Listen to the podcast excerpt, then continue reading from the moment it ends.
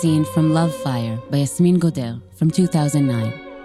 Yasmeen and Eran Shani are on stage. The white floor is covered with items, leftovers from everything that happened before. Red flip flops, high heel shoes, real size animal fur, and red laces that are supposedly its internal organs. Yasmeen is in a black dress and her pantyhose are torn. Her head is covered with a piece of fur with horns. She puts on a belt to which the animal's red internal organs are inserted. Eran is in black everyday pants. His torso is bare, and his toes are wrapped in black tape, parted in a V shape to look like goat's hooves. In the next minutes, they dance to Tchaikovsky's Valse Triste.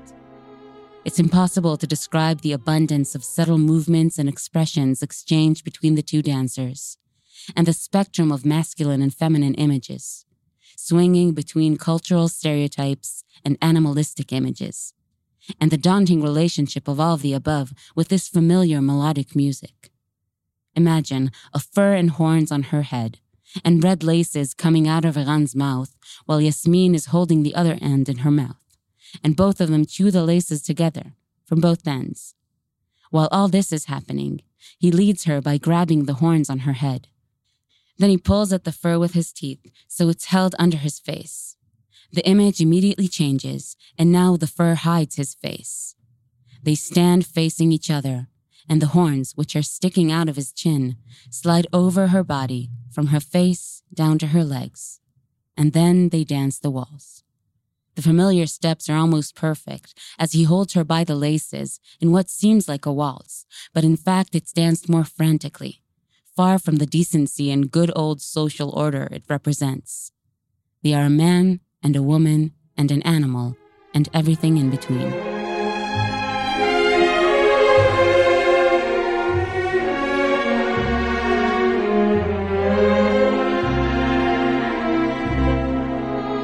In this episode, we will discuss contemporary women choreographers whose work focuses on femininity and the female body. We'll talk about works by Yasmeen Godder, Anat Danieli, Merav Dagan, and Roni Chadash.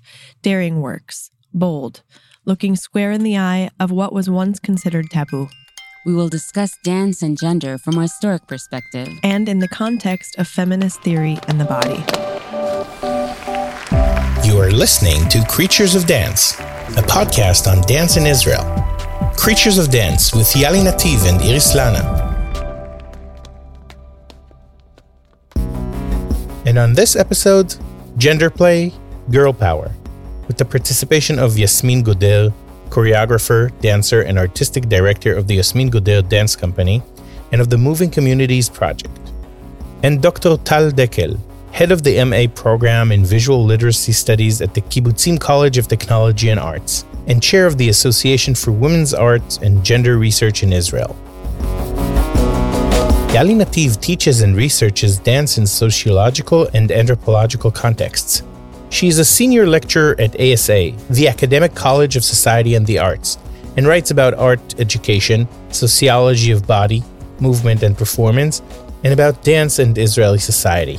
Her current research examines aging professional dancers.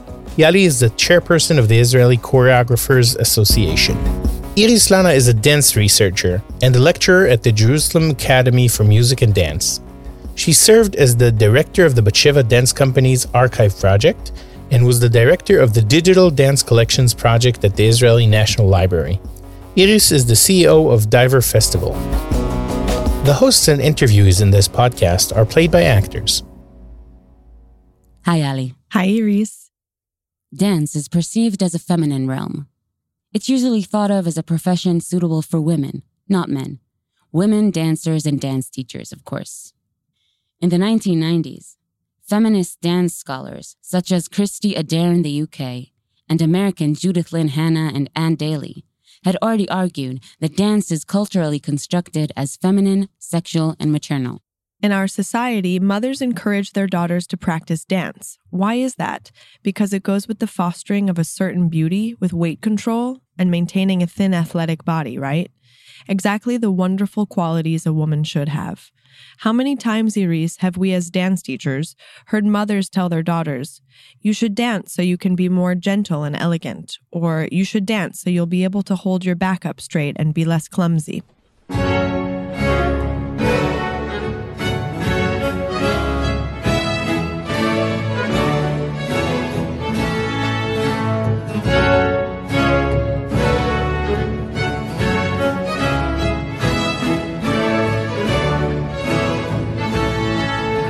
Historically, Western dance theater began in the 17th century in the French court of Louis XIV as a cultural product of the aristocracy. In the 18th century, with the rise of French Romantic ballet, and in the following century with the development of Imperial Russian ballet, the ballerina is at the center of everything. She is the protagonist of the story and the center of the stage. She is the star everybody's coming to see. The prima ballerina is created as a magical being, always young, an innocent, light footed, and delicate girl, gliding in bourrée on her pointe shoes. This image has found its way to the 20th century and was updated by George Balanchine at the New York City Ballet into the image of the slim, some would say anorexic, ballerina. This image becomes the most significant of the canonic institutional dance world, a dream of countless girls and of the body that a dancer needs to this very day. A major transformation takes place in the first decades of the 20th century. Middle class women in the US and in Europe, such as Isadora Duncan, Ruth St. Denis, and Loie Fuller, travel the world and perform independently. This happens side by side with the achievements of the suffragist movement, which had been promoting voting rights for women since the late 19th century. Until then, all artists, choreographers, musicians, teachers, and managers were men. But now these women were creating dances for themselves, performing them and deciding where and how to stage them. These actions were perceived by them as acts of liberation of the feminine body from the chains of social oppression lasting hundreds of years, both inside and outside ballet. They got rid of all iconic ballet items the corsets, tutus, and pointe shoes, as well as of its coded and restrictive repertoire of movements. They dance in light dresses, sometimes covering nothing but their naked bodies, allowing themselves to expand the boundaries of their bodies with large and free movements. This breakthrough of modern dance by women pioneers set a new model for the next generation, with women like Mary Wigman in Germany and Martha Graham and Doris Humphrey in the US. I want to welcome Dr. Tal Dekel to our podcast. Hi, Tal. Hi, it's good to be here. Tal, following this introduction, how would you describe the feminist art movement's attitude toward the body? The body is an extremely central topic in feminist art in general, and in particular from the second half of the 20th century onwards. It is also my field of expertise and the subject of my book, Gendered Art and Feminist Theory. Feminist art sees the body as a site, um, an important site of knowledge, which contains and in fact expresses significant knowledge, often ignored, even disregarded by our fundamentally patriarchal society, which tends to deny the importance of the knowledge this body contains. And feminist art realized that and placed the female body at the center as a result of this insight. Feminist art promotes the understanding that the feminine body is an important, authentic, relevant source of knowledge for the entire world, um, for culture, not only for women. And that site, the woman's body, recounts the true experience of being inside a woman's body. I've been researching feminist art for many years, and it places the body at the center. It has no fear of describing it in a very, very direct, sometimes even harsh manner. In the middle of the 20th century, there were whole artistic series created, works of art depicting experiences of sexual abuse, rape, and on the other hand, experiences of pleasure, of sexual pleasure from a woman's point of view, of experiences of self blame, body image, paintings, sculptures, photographs, performances, a portrayal of life with bulimia, for example, a whole life of anorexia, mental suffering caused by the myth of beauty combined with the destructive effects of capitalism. How all of these affect not only women in general, but the body, the very concrete body, but also experiences of motherhood, mothers that are suddenly portrayed in detail in feminist art. Suddenly, the female body, naked or dressed, becomes the main protagonist, if you will, and it is described in an unapologetic manner. But the main point, and that is what I want to emphasize here, is that unlike the past, it is not done from a male voyeuristic point of view, that is, from the outside, but by the woman herself, as if she were saying, No one will tell me what it is like to be a woman. I myself will provide the knowledge that exists within me.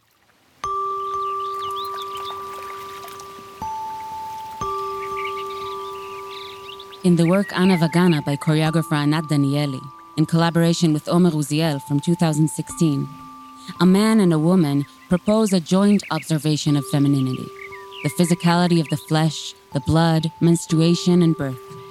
The colorful stage and costumes place us in an ancient nature, happy nature. The movement of the dancers creates structures forming on the horizontal plane of the stage, close to the floor. The floor becomes earth, and the horizontally integrated bodies create a sense of primacy, of pre culture times. The structures formed at the encounter of these two bodies, his and hers, are closed and symmetrical in shape. Sometimes we see them clearly. Sometimes we only see the shape itself, and sometimes we see the actual performers, Anat and Omer. These symmetrical shapes correspond directly with the vagina paintings of artist Judy Chicago in her best known feminist installation, Dinner Party, from 1974 to 1979. In addition, Anat uses feminist writing, including a text from the period song by spoken word artist Dominique Christina. And through it, the performers provoke the world's attitude towards the female cycle, female body, and perhaps the aspect of materiality in us all. Together, they imagine a partnership of men and women in close proximity to their carnal source. Getting back to some dance history for a moment, we can also see the influence of pioneering modern dance of the early 20th century in Palestine, Eretz Israel, around the same time. Like in Europe and the United States, it's independent women, teachers, choreographers, dancers, most of them Jewish immigrants who came from Germany and Austria with expressionist dance backgrounds, working in small groups, mainly in the young city of Tel Aviv. Among them are Margalit Ornstein, Leah Bergstein, Tila Ressler, Gertrude Kraus, Elsa Dublon, Paula Padani, Katya Michaeli, Dvora Bartunov, Rina Nikova, Valentina Archipova, who taught ballet, and Yardena Cohen. These women were able to create independent spaces of significant creative and educational work for themselves.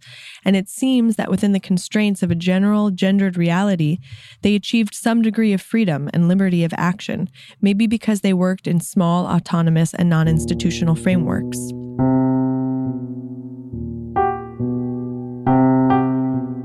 And now, an archival document. I'm looking at two black and white photographs of Gertrude Kraus from a book marking 10 years since her death. The book was published in 1988 by Hapoalim and the Israeli Dance Library and edited by dance critic and historian Giora Manor. Gertrude Kraus was born in Vienna in 1901 to an upper middle class bourgeois family. At 20 years old, she had already gained recognition as a dancer and choreographer, both in Austria and Germany.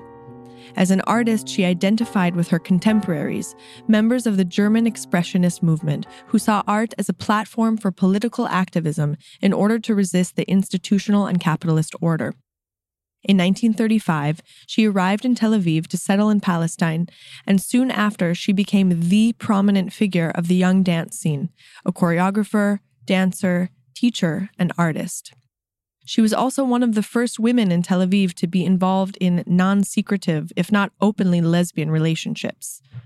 The photographs that I'm looking at appear side by side on the same page, 19, describing two moments from two of her solo works created in Vienna, probably in the 1930s. No dates or credits are provided. In the photo on the right, Kraus wears a long white dress, wide at the bottom. Its top is tight fitting and asymmetrical, her right shoulder is exposed. It's a very feminine, soft, even sexy dress. Kraus stands barefoot, legs spread apart in a deep plie. Her torso is curved and leans to the right, her eyes directed at the floor. The second photograph on the left is entirely different. Kraus is wearing tight, colorful pants and a white sleeveless shirt. Her knees are bent, and her pelvis is boldly thrusted forward. Her hands are forcefully stuck at her waist so that the elbows are pushed forward and her eyes gaze straight ahead. There's something androgynous about this photo, fluctuating between her figure as a woman dancer and the masculine, brutal, even aggressive posture. Aesthetically, it's a rare image among other women choreographers and dancers of the time. The relationship between these two images reveals a unique theme in Kraus's work as an artist, playing with gender identity and queerness, which seems to have already engaged her then in the first decades of the 20th century. Throughout her career, she alternated between female and male roles, daring to challenge common expectations, testing the boundaries of gender and its representations. And, by the way, there are similarities between these images of Kraus and some of Yasmeen Godder's photographs. These can be viewed on our site.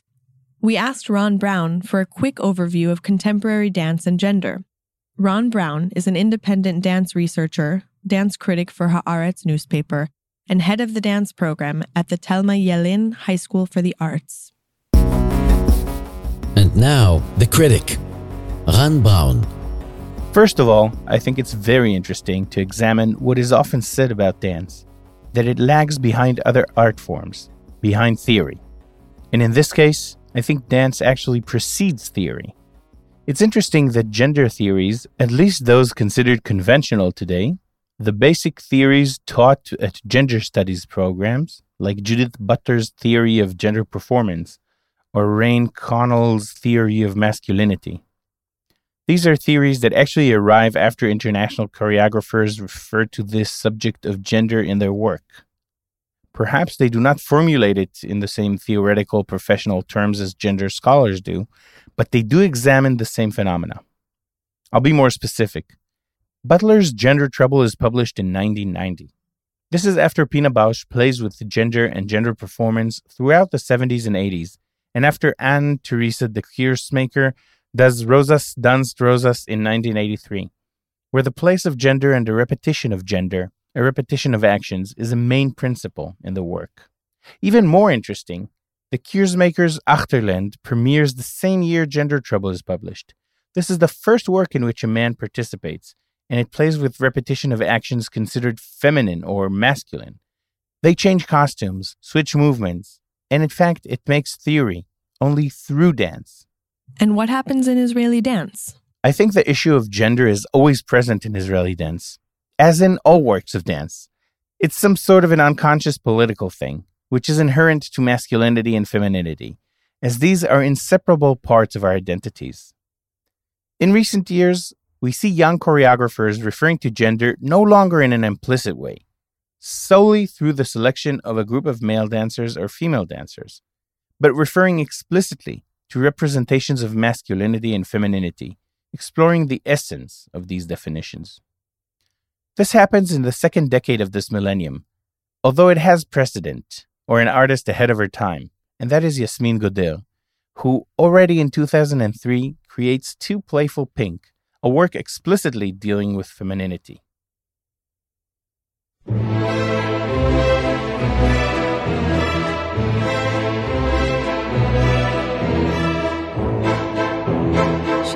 Yasmeen Godder. It's great to have you here. Hi, it's a pleasure to be here. Yasmeen, tell us about your approach to gender in your works Love Fire and Two Playful Pink.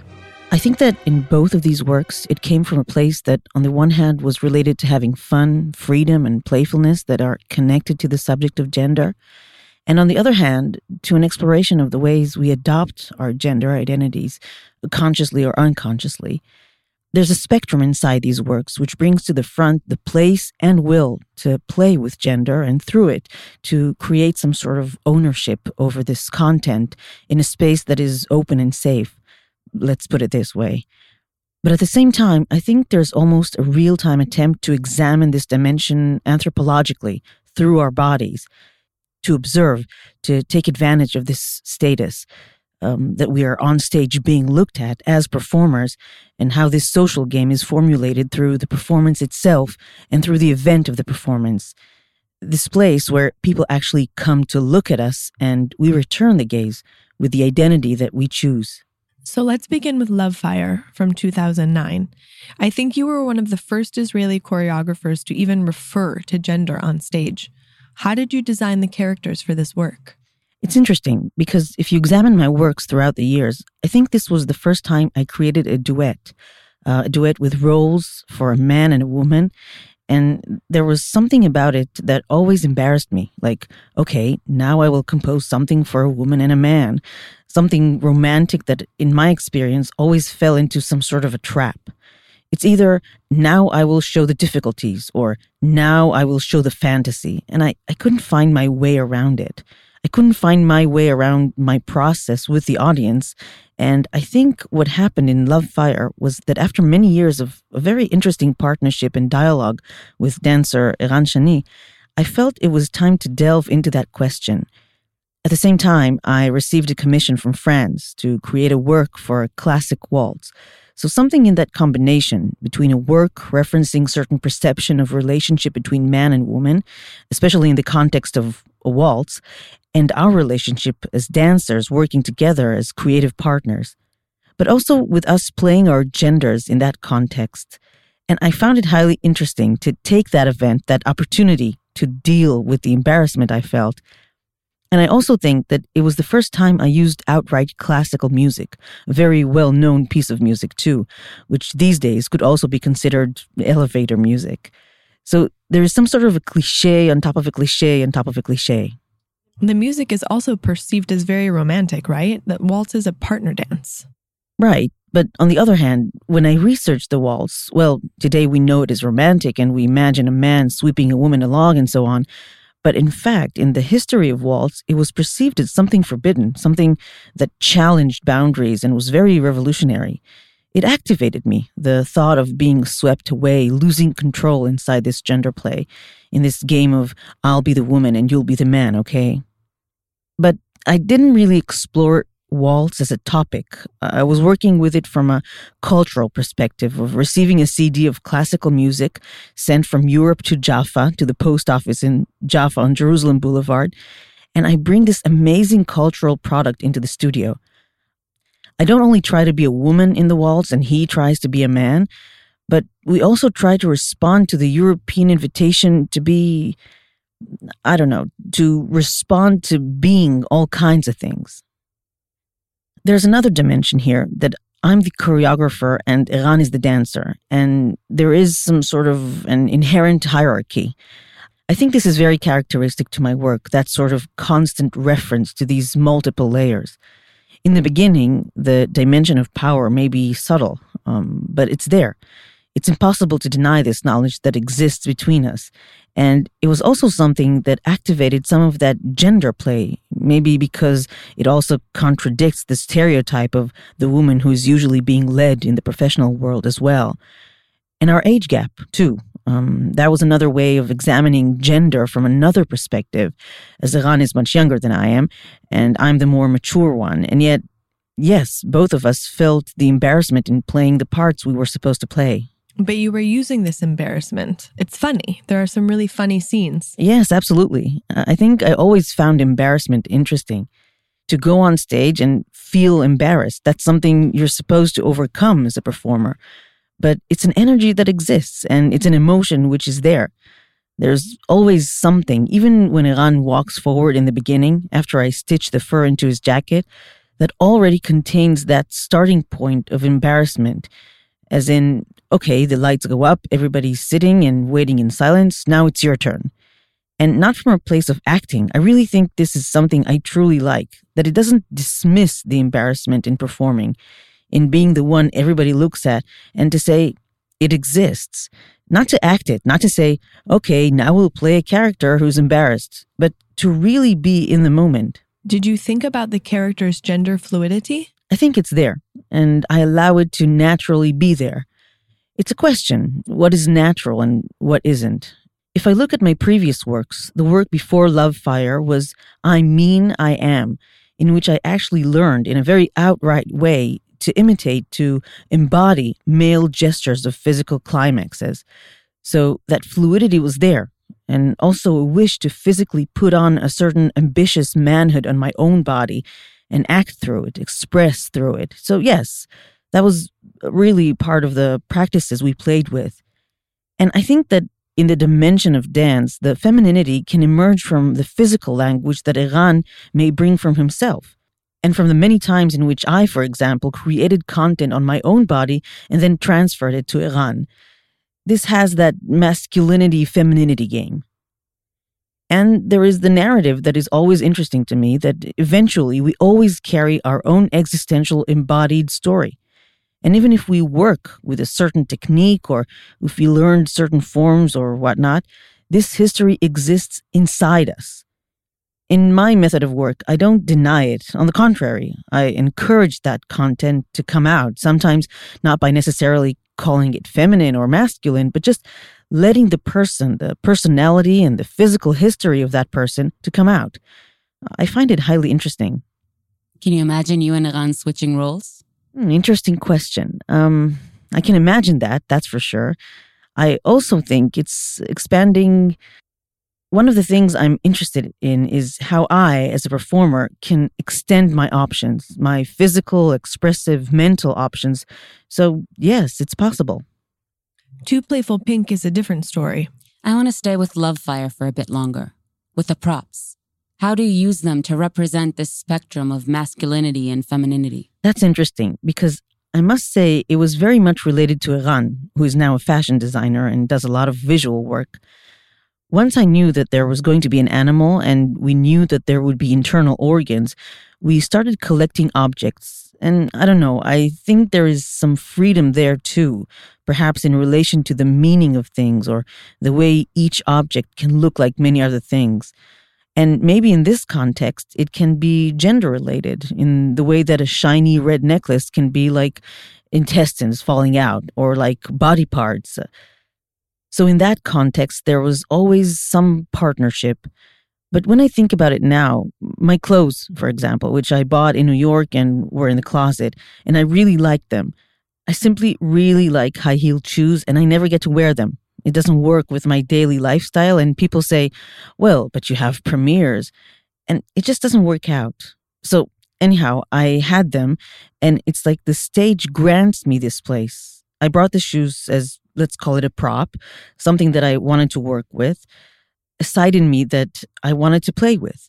The pantyhose, the tearing of the pantyhose.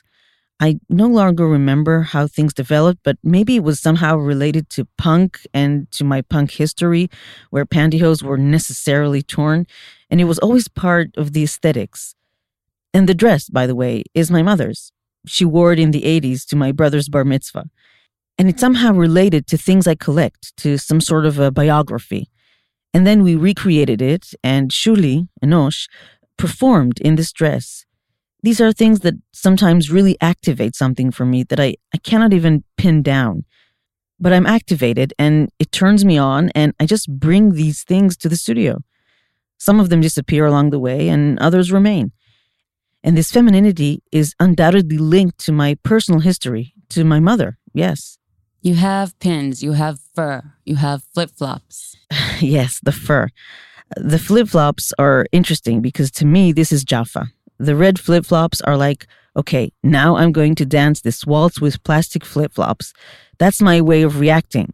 You wanted a waltz in Europe, right? So I will bring you my own kind of waltz. A Jaffa waltz. A sad Jaffa waltz because it is a valse triste. And again, the flip flops are really part of the identity. It's not as if it's simply flip flops I had. You know, he started a trend with those flip flops. Absolutely. Each time I see a pair like that, I go, ha, Yasmeen. The fur is again from the perspective of wearing fur when it's hot, wearing those furs, which also represent hunting. Hunting is something that is very masculine, the violence that is inherent to it, and the role play. Once again, the aggressive hunter who has to take the animal apart. But it's also that glamorous woman from the 50s who's wearing a fur. It's an image on top of an image. Right. It's really an image on top of an image. And the horns, there are really a lot of details because the horns, for example, The hat is made of wool, it's handmade. I mean, someone actually knitted it, and there are many things like that. In general, I have a thing that my props are never comfortable. They're never easy to operate. There's no Velcro. It's part of the thing that doing it on stage is a real challenge, really. That's also true for Love Fire. We could have solved it in much simpler ways.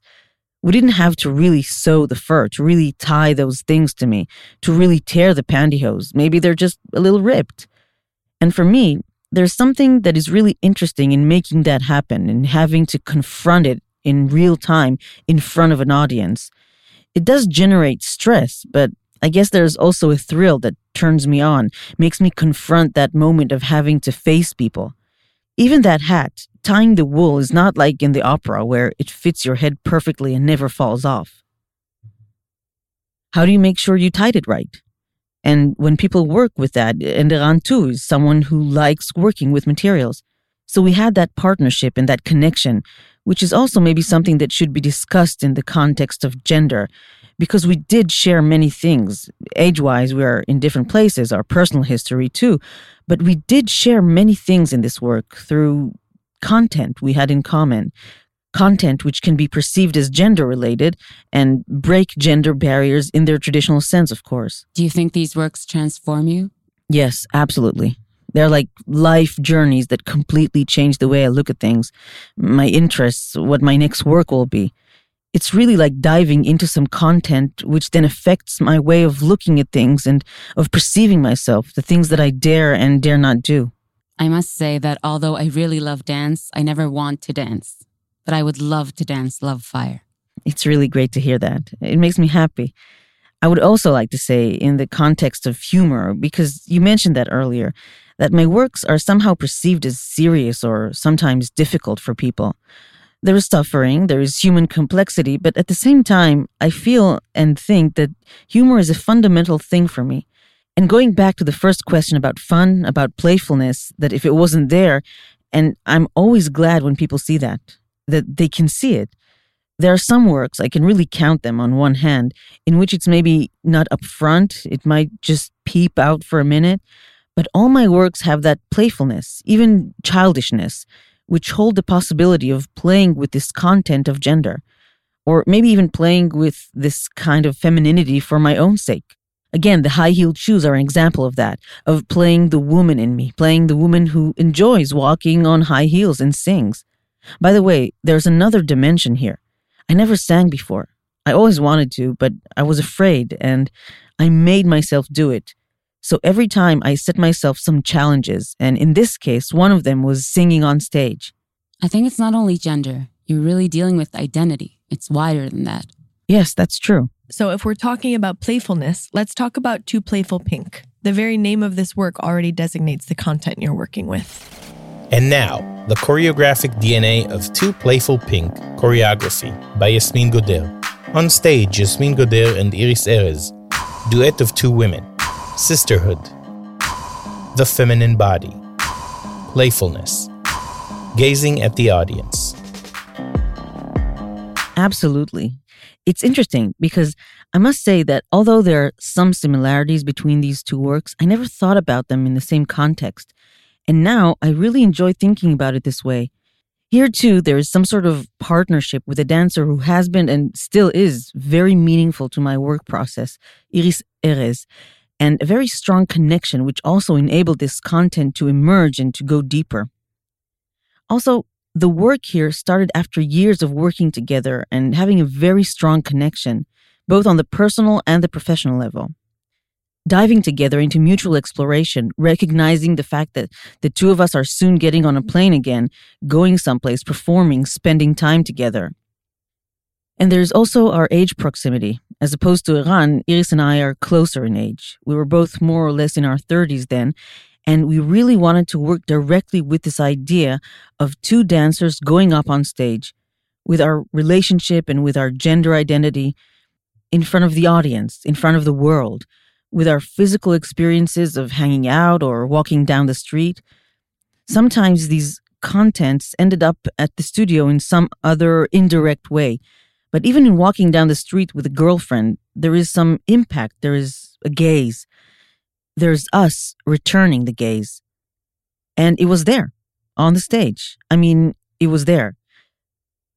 I didn't invent it, but I did want to highlight and focus that content and say, yes, now you're looking at two girls on stage and let's go. The work really evolved around us looking outwards and us being looked at. Our exploration of physical postures and embodied feminine behaviors we learned or acquired along the way, even by imitation or through our identity games, and by playing with this place, and maybe even asking, where is the freedom in all of that? Where do we play out the female roles we were given? And where are we really open to our inner channels? So I found it very interesting. I think that up to that point, I was dealing with the concept of performing a character. And in Two Playful Pink, it's not a character, it's Iris and I. I went through a process that made me understand that this word, character, was in fact alienating me from the place I was searching for when we go up on stage and play roles. Yes, we use our bodies to play the mean friend and the best friend, uh, jealousy, competitiveness, the roles that are often attributed to women and to relationships between women. But we're also Iris and I on stage. And that is something that has remained with me that everyone on stage may take upon himself or herself a certain form, certain tasks. But eventually, it is us. And it is about finding ways to be more of ourselves, to open ourselves up, to confront ourselves, yes, and in Two Playful Pink, there is also an attempt to claim it, to be the ones in charge of our own bodies, of the gaze, to be able to divert the gaze for a moment and to go into that body, treating it as nothing but a body. The work is divided into three parts, and when I was thinking about that, the two is really more about two women in front of an audience. Playful refers to the playfulness, and pink is really the body, the flesh. I always said we put on fake boobs, so it's like, you wanted boobs? You got it. Here are the boobs, and now we will give them to you all the way. There's also a tongue choreography there, and it is really more about now we will be this body, and we will give it to you all the way. But in the end, there is also some withdrawal into ourselves, even a mutual loss of identity into each other, being nothing but a body, these limbs that can be seen separately, only the leg, hand, breast, chest, hair.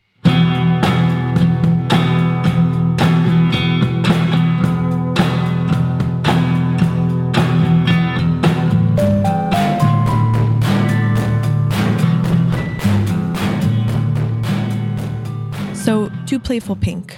You return to this work years later, why this work? Why at this specific time? And how did you perceive it from your point of view as an older or more mature woman? I felt this need to return to Two Playful Pink ever since we stopped. In fact, it was not a decision that made it stop. Iris had decided to go on her own separate way as an artist, and I actually tried to replace her back then. Then I also decided to step out of it myself and find two other female dancers.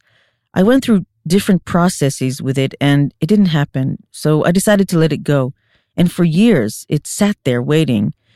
Many women dancers I was working with asked, Well, when? It is a very significant work in my development as an artist and my understanding of what interests me. And yes, it also touches somewhere deep inside. Did the work change? No, not at all. But I'm at a different age now. I want to say that the first time I watched it in full length, it made me sad. The age gap? Separation? No, the women's state of mind. It's interesting. I can't put my finger on it, but it's not the passage of time. It's not from a nostalgic place. Nothing like, oh, we were like that then and what am I now? I was young, etc. No, not at all. You have a daughter. That's right, exactly. I suddenly realized it suddenly hit me like, wow, so we are sad. That's the thing. I don't want to say that because I don't feel sad, but looking at it, it managed to touch that place of feminine effort, of an attempt to try to solve something that is so complex and almost grab each other by the nails. Literally, the long nails grab each other like some kind of life savior in a reality which traps you as a woman. And the loop of that reality, the repetitiveness you're trapped in, and the effort I recognize in this work, which is interesting. At the time, it was considered very bold, like we were very bold, very harsh in our attitudes. But I also saw in all that boldness and harshness a desire to please. And that pleasing is also related to the stage, to being good female dancers, to please as performers, which I think is part of the content of performance. But I want to direct some sort of a spotlight on it. I say sad, but that word too is limited. It's like it had a depth that reached places that hurt. Maybe that's a better way to describe it. Maybe it's a realization that not so much has changed since you created it, that there's still so much to do and so much to talk about. Yes. I feel like your works are like going under a house, into the basement with a flashlight to search and see what's in there, what's beneath. Yes, well, lately I try to describe things that engage me. I suddenly realized it's not about new content in any way. It's more about where to place the light now. Performance is performance. Our ability to perform, to connect to an audience, to touch body, woman, man, and so on and so on. More embodied expressions, age, ancient contents. But it's really more about where the flashlight is now, where it is. What does it shine on? Where do I place it? Thanks, Yasmeen. Thank you.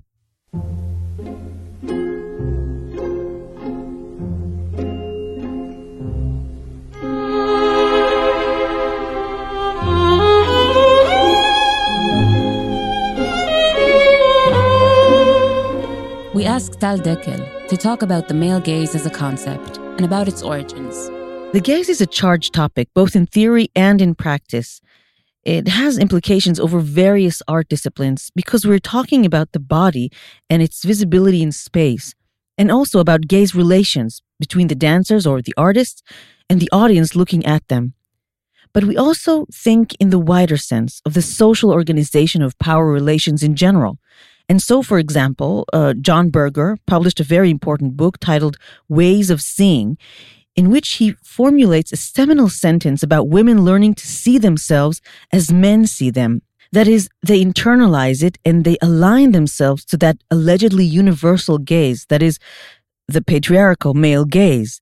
That is, both women and men adopt the fantasy of the female body as it is supposed to be according to this gaze. Laura Mulvey is another theorist who recognized this and gave it a fascinating feminist psychoanalytical analysis, discussing that mechanism, the ways in which we as women already discipline ourselves, look at the mirror, hold our bellies in, because we already remember this model, the cast for the ultimate fantasy, for the myth of beauty, what we're supposed to look like. So we construct ourselves and try to align ourselves to that. We also asked Ron Brown about the gaze in Israeli works. I think Merav Dagan's works are concerned with representations of femininity. In a work she made in 2016 with Stav Marin, called Come Closer, it opens with two women, Stav and Merav, approaching the front part of the stage. There is something that looks like a large rock on one side, and two leaves on the other side. Plastic leaves, but we have no way of knowing that. So what we see is a representation of nature. Two women. They wear a shirt, and their underwear are sewn on top of their shirts. So there is some inversion of what is usually hidden and exposed. And the interesting thing is that for a long moment, they do nothing but look at the audience. This is how the work begins. Along the performance, they use their voices. They tremble, they shake, and eventually they climb the rock and sing, just like sirens in Greek mythology. This work explicitly deals with representations of women in Western culture, including this dangerous image of seductive women, and of course, threatening sirens. And as they are shaking out their faces and their outfits, so do they shake off that feminine image with their trembling, with their voice production. In Roni Chadash's works, such as Gufi or Victims and Images, she hides her face, literally making her face disappear. So she forces the spectators to participate, to take part in this action that conceals the subject, and to look at her body. She forces them to confront this gaze.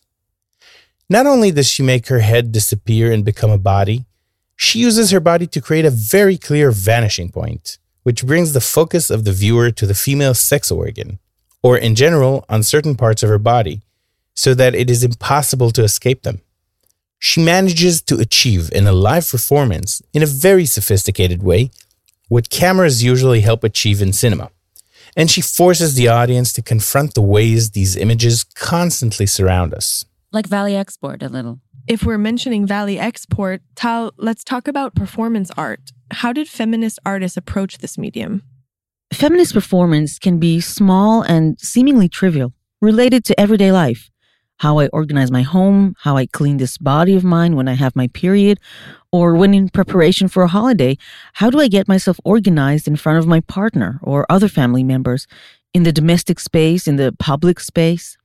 Can you give us one or two examples of performances working with the actual flesh, the fluids, the body? Of course. Carolee Schneemann, an American artist who was active in the 70s, created Interior Scroll, in Interior Scroll, she went and stood before an audience at a given time, but beforehand, she had prepared a scroll on which she wrote her life experiences with her partner about being a woman artist in the world. And she rolled it in, and then, during the performance, she extracted it from her body, from her vagina. Wow, wow, wow, wow, wow, wow, wow, wow. Wow. Wow, wow. Wow, wow. This is Merav Dagan in an excerpt from her work Bloody Mary. Bloody Mary is a tomato juice based cocktail, but women use this term to talk about their menstruation. Dagan uses a double meaning here bloody referring to blood, and Mary, the mother of all pure women. In Hebrew, this work is titled Mechurbenet, with a slight disruption in the way it's pronounced. It's a slang word meaning to be fucked up, messed up, or disturbed. When we were young, Iris, we used this word, a terrible, terrible word. That's what we learned from our mothers, friends, and other women around to avoid saying the actual word, period. This is how we were socialized to hide it. The cultural significance of this word in Hebrew is enormous. It is related to destruction, defecation, and also to a certain disappointment from the female body. It is also a time when, according to Judaism, Orthodox religious women are in what's called in Hebrew nida. They are in fact cast out, excluded, forbidden to be touched by their male partners, and are required to purify themselves afterwards. This is also a harsh statement on the female body, which is perceived at this time of bleeding as having a constant potential for danger, failure, and a missed opportunity of women's purpose, that is, fertility. And now, the choreographic DNA of Bloody Mary choreography and performance by Merav Dagan. Solo in gym attire. Menstruation. Voice. Repetitive counting of the period from 1 to 28 red props. Ron Brown. So we can go back to Merav Dagan's work, Bloody Mary, that premiered at the Diver Festival in 2018. In this work, she really corresponds with feminist performance art, with women who are engaged in feminine art. In this work, Merav actually deals with the female menstruation. And this is something that the new choreographers approach with an awareness of what has been done before them. They correspond not only with the art, but also with substantive questions regarding the essential definitions of representation and essentialism, about definitions of representations and the option of playing with them.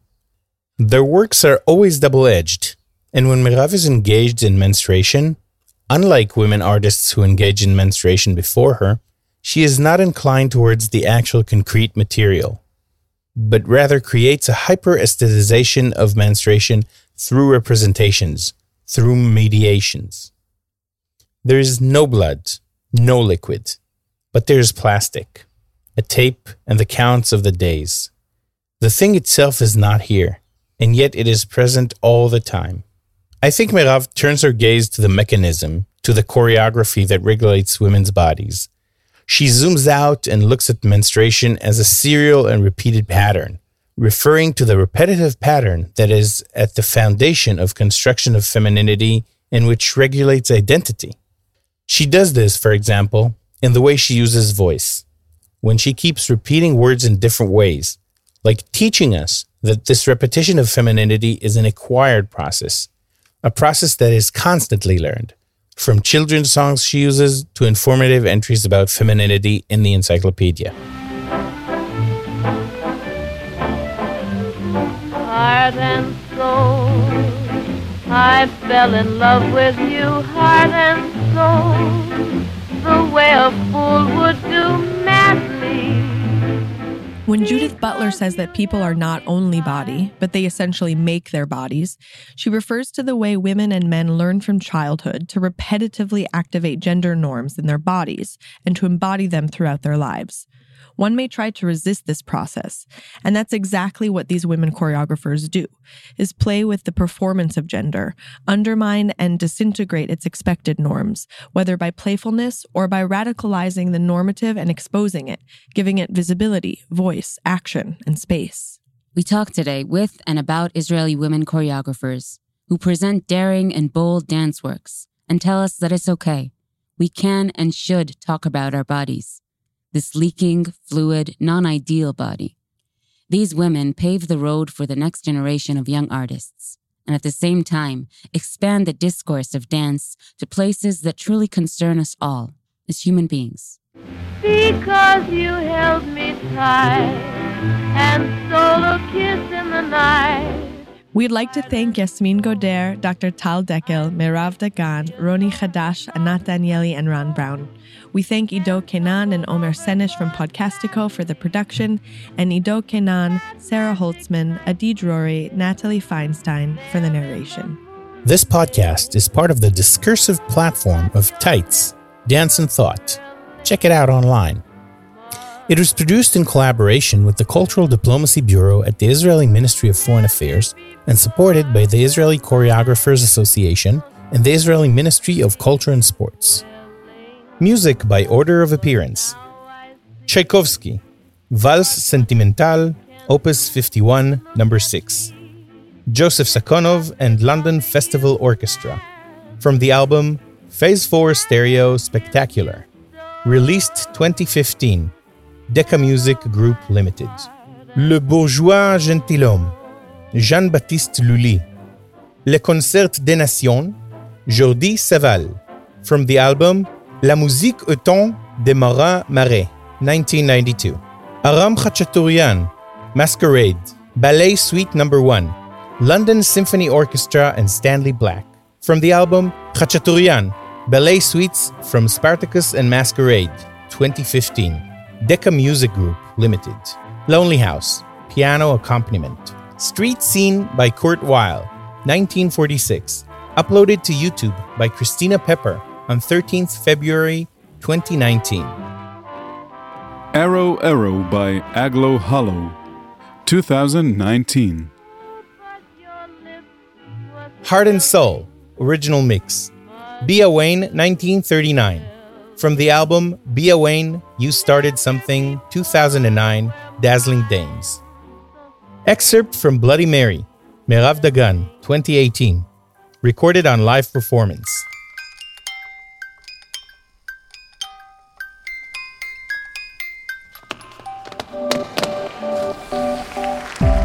Creatures of Dance with Yali Nativ and Iris Lana.